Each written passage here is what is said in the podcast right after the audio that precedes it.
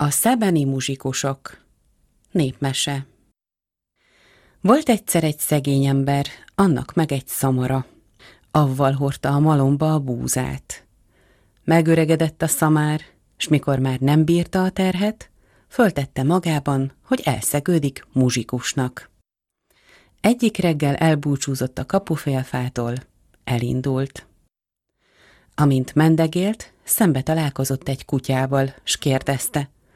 Hová, hová, talpaskoma? Talán csak nem hírt viszel valakinek? Nem hírt viszek, hanem annyira megöregettem, nem érem el a nyulat, agyon akar ütni a gazdám. Nem tudom, mi lesz velem, éhen veszek. Egyet se búsulj, gyere velem szebembe, megyek muzsikusnak. Tovább mentek, mentegéltek, találkoztak egy macskával. Hova, hova, körmöskoma? Megyek világgá, dézsmáltam az asszonyom húsából, muszáj világgá mennem. Gyere velünk, körmöskoma, mi szebembe megyünk muzsikusnak. Délután egy kocsmához értek. Egy kakas kukorékolt ott a kapufélfám. Kérdi tőle a szamár. Ugyan, miért erőlködsz annyira, te százféleségű törökbasa? Vendégek érkeztek, és az asszonyom le akar vágatni vacsorára. Hát kukorékolok, amíg tehetem. Csak nem estél a fejed lágyára, csak nem hagyod magad. Hát mit tegyek? Gyere velünk muzsikusnak.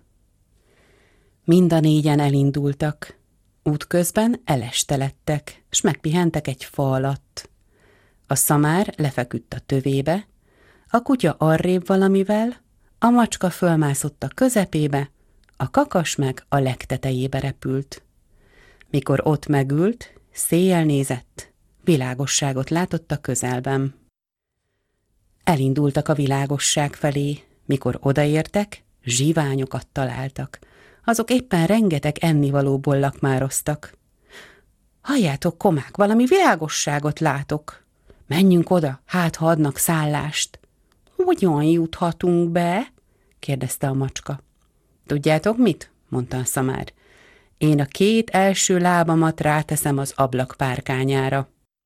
A kutya üljön a hátamra, a macska a kutya hátára, a macska hátára szálljon a kakas, és ki hogy tud, kiabáljon. Úgy is csináltak.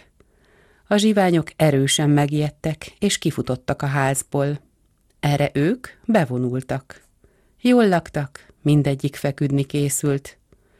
A szamár a szemétdombra, a kutya a konyha küszöbre, a macska a tűzhelyre, a kakas a ház tetejére.